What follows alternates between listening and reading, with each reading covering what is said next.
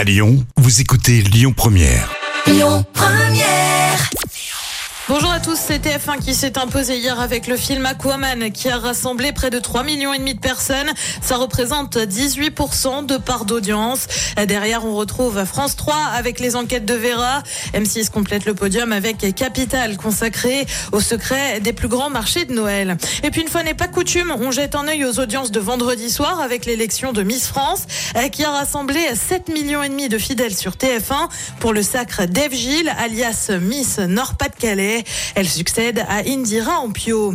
Thalassa bientôt de retour le vendredi soir sur France 3. Le magazine sur la mer était jusqu'ici programmé le dimanche après-midi, mais excite donc la fin de week-end. Place au magazine le vendredi soir en prime, comme c'était le cas historiquement.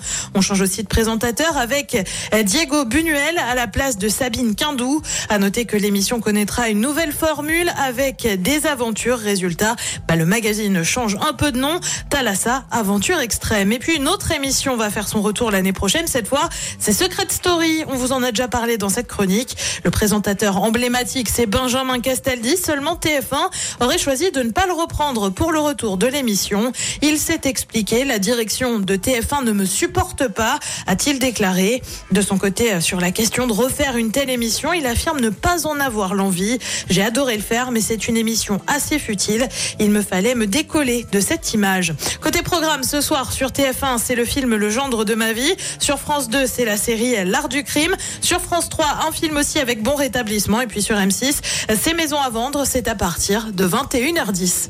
Écoutez votre radio Lyon Première en direct sur l'application Lyon Première, lyonpremière.fr et bien sûr à Lyon sur 90.2 FM et en DAB+.